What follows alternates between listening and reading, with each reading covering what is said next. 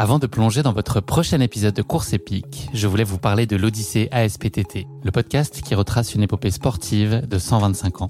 Le mouvement ASPTT propose une multitude d'activités sportives pour tout niveau, du débutant au confirmé, dans toute la France.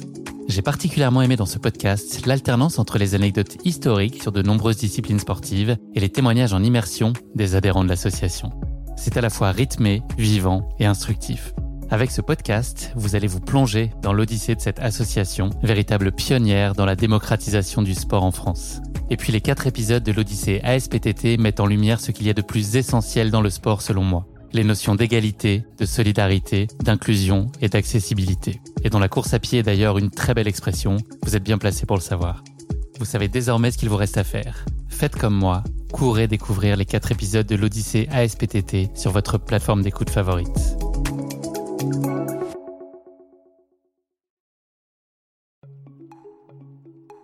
Salut, c'est Guillaume. Je vous propose de découvrir un extrait du prochain épisode de Course épique.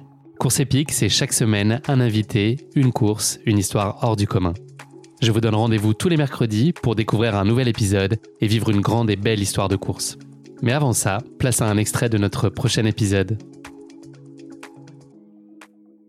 Été assez loin dans, dans, dans la fête avec euh, pas trop de, de limites non plus sur euh, sur le quoi et le comment. Donc euh, ça a été compliqué à certains moments à certains moments et, voilà. Pardon c'est des, choses qui sont pas évidentes à raconter mais j'ai été dans les extrêmes. Et des choses qui qui étaient assez quotidiennes et, et qui revenaient un peu tous les soirs hein. Est-ce que tu avais l'impression d'être dans un état euh, qui pouvait euh, te rendre malheureux ou, ou est-ce que tu, finalement tu étais euh, dans la ferveur et puis dans cet esprit festif et de partager ces moments et même s'il y avait des lendemains matins un peu difficiles, finalement tu étais grisé par toute cette ambiance ou est-ce qu'au fond de toi il y avait quand même une sorte de, conscience de la situation dans laquelle tu étais en, train de, plonger?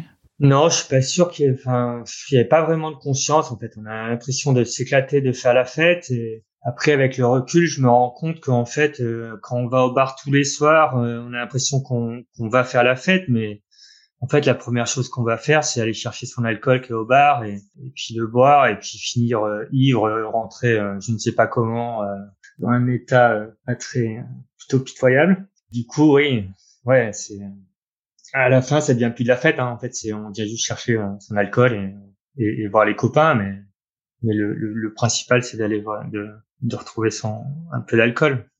Il y a eu des moments où tu t'es fait peur là sur cette période? Des situations euh, compliquées dans lesquelles tu t'es trouvé ou euh, un moment devant ta glace à te questionner sur ce qui se passait là et le sens de, de ce que tu vivais? Ouais, ouais, oui, oui, il y a eu des moments qui m'ont fait peur, hein. souvent des blackouts où je suis rentré chez moi alors qu'il y avait 3-4 kilomètres et, la dernière image était au bar et je suis rentré tout seul euh, dans la neige. Je me réveille dans mon lit et, et je sais pas, je sais pas comment. Et ouais, ça, ça tracasse un peu, hein. Mais euh, hmm. L'année 2015, elle va marquer un tournant dans ta vie qui va être euh, assez radical, pour le meilleur, je pense qu'on peut, on peut le dire. Est-ce que tu peux nous dire euh, ce qui s'est passé à, à ce moment-là et puis voilà ce qui a fait changer radicalement de braquette à, ta vie?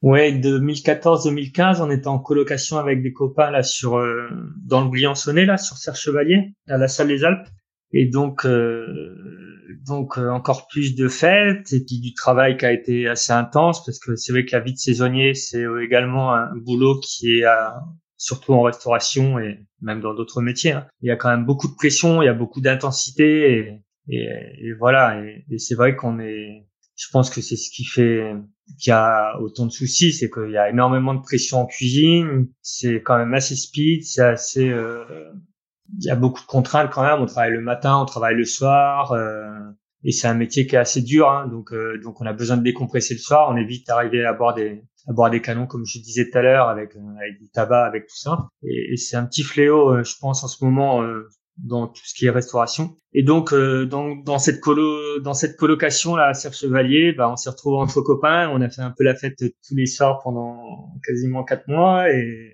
en avril 2015, je fais un gros burn-out et j'arrive pas à remonter avec euh, une grosse descente qui en finit pas de, de se terminer et une grosse déprime. Et du coup, je vais voir mon médecin qui est un petit peu désemparé et qui m'envoie euh, à l'hôpital de Briançon, là, au, service en psychiatrie, où je reste 3-4 euh, mois. Et c'est vrai que c'est un moment qui est, j'avais besoin d'y être, et ils m'ont retrouvé dans le couloir, euh, pardon, dans le couloir euh, allongé euh, au sol. Et hum, pardon, c'est pas évident à parler. Prends, ouais, prends ton temps, t'inquiète tellement. Et et les premiers jours, je me sentais bien, mais ce qui est pas évident, c'est qu'on se retrouve avec des gens qui sont vraiment handicapés, des gens qui sont entre guillemets bah, fous. Hein, du coup, les deux premiers jours, ça allait parce que j'avais besoin de d'avoir euh, une structure qui me soutienne et, et ce rapprochement. Et au bout de trois quatre jours, euh, j'ai voulu sortir assez rapidement également.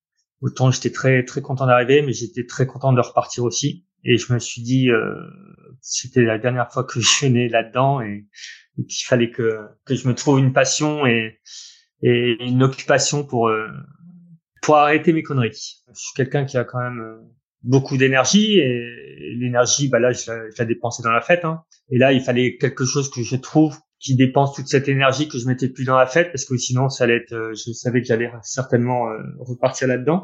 Et donc, donc, fallait que je me, que je revienne sur le sport et, et notamment la course à pied. Je sais qu'il y avait le semi-marathon de Nevache euh, qui a lieu euh, entre Nevache et Briançon, donc euh, juste à côté où j'habitais là, dans le. Et je me suis dit, bah pourquoi pas, c'était en mois de juillet, je dis pourquoi pas se mettre sur le semi-marathon de Nevache et, voilà. donc j'ai commencé un petit entraînement que je faisais de moi-même à courir dans, dans les bois et, et un petit peu sur la route, mais essentiellement en nature.